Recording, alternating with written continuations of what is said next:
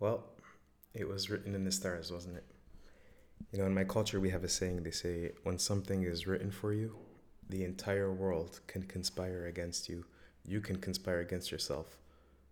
But what is written for you can't be taken away. And Cote d'Ivoire had this African Cup of Nations trophy written in their name. There's absolutely no doubt about it. They're the champions of the 34th edition of this African Cup of Nations. They're champions for the third time in their history. And who can say that they don't deserve it? Maybe a few of you will. But overall, I believe over the seven matches that they put in, they are worthy winners of this African Cup of Nations. Welcome to the African Five Aside podcast. My name is Maher Mezahi. I'm your host. This podcast, as always, is brought to you by africasacountry.com. And we come to the end of an African Cup of Nations, match number 64 out of 64, as I like to say. Um, and you can only really find storylines like this in football and in the African Cup of Nations.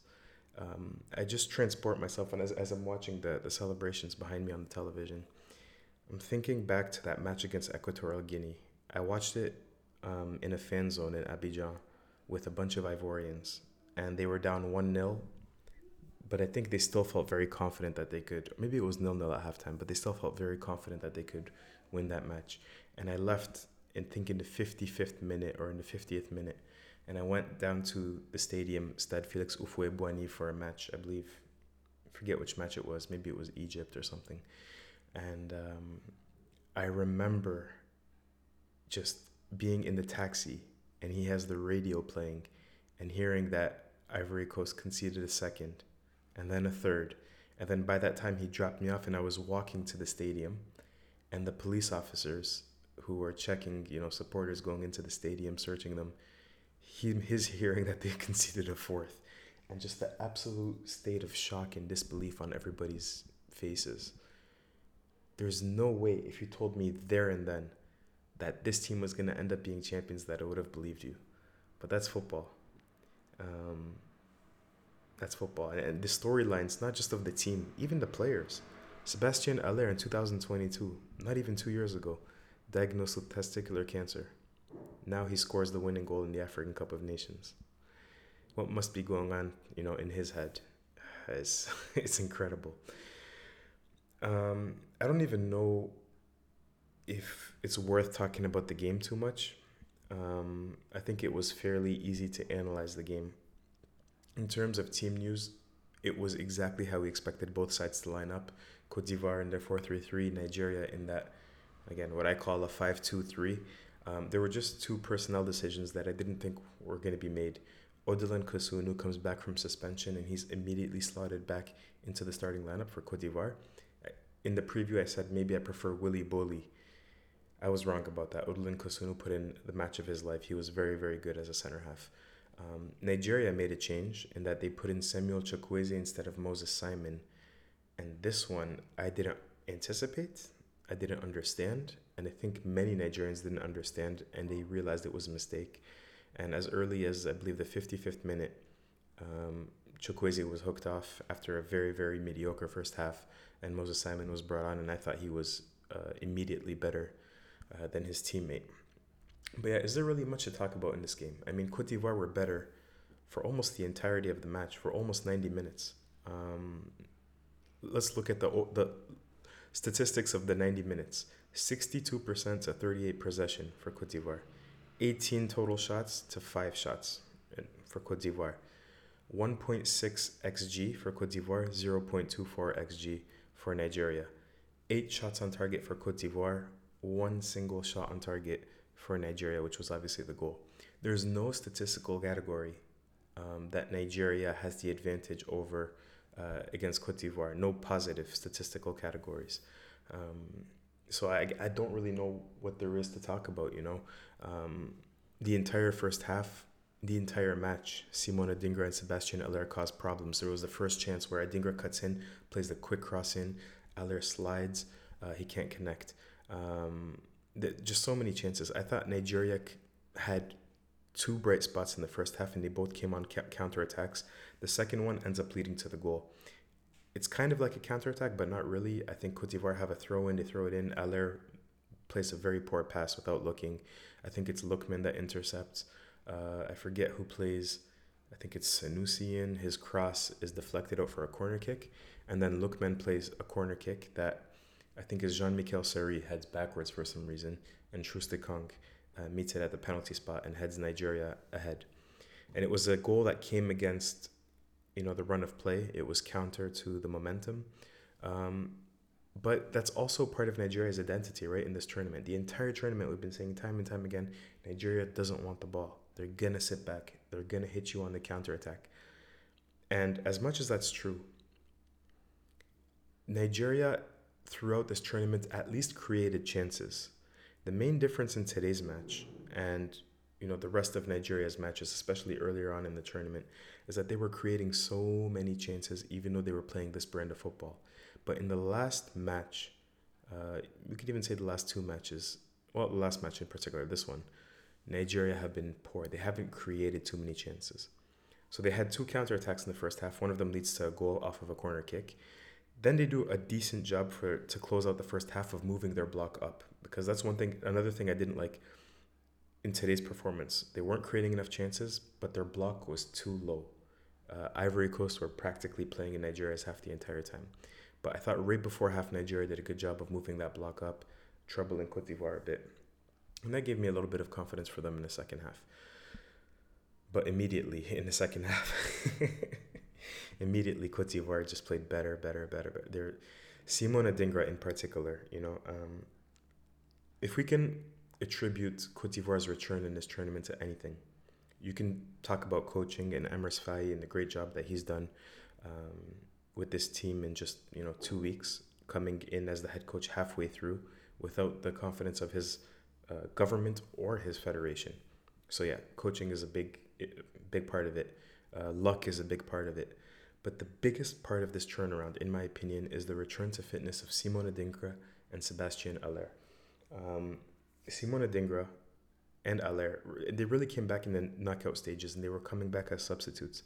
They're the ones that catalyzed the, the, the comeback against Senegal. They got Nicolas Pepe the ball where he won the penalty kick.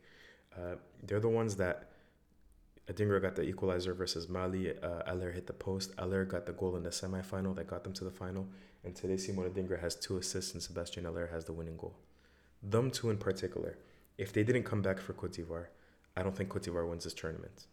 I'm, I'm damn sure of it, actually. Because Simon Adingra doesn't score that equalizer, they're losing to Mali. So, really, my hat's off to those two players. And I think even the former coach Jean Louis Gasset must be saying, ah, I wish I had them. If I had them, it would have been a different story. But let's go back to the second half. Um, there were two things that surprised me um, in the second half, it, it, or disappointed me, I would even say, from Nigeria Nigeria's perspective.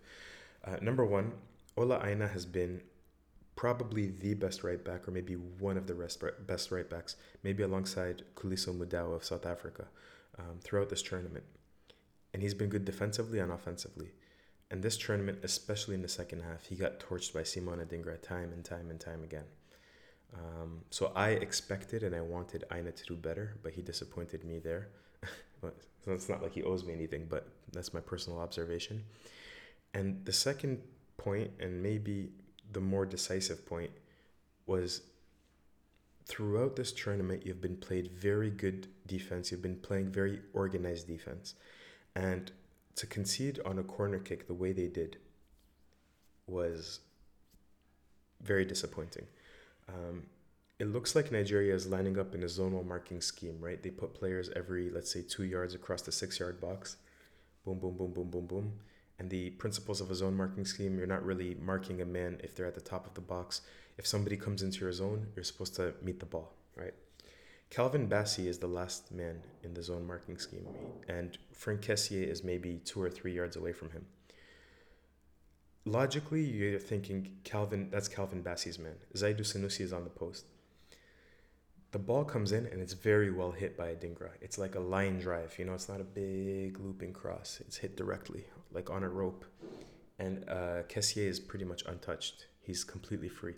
I think Bassey either misjudged the trajectory of the ball thinking that it was going to, because it was hit as a line drive, he has to come and meet it forward instead of backwards. or he just completely forgot about or didn't see Franck Kessié. Because um, he just, instead of going backwards towards Franck Kessié, he goes forwards. Um, I forget which Ivorian player was in front of him.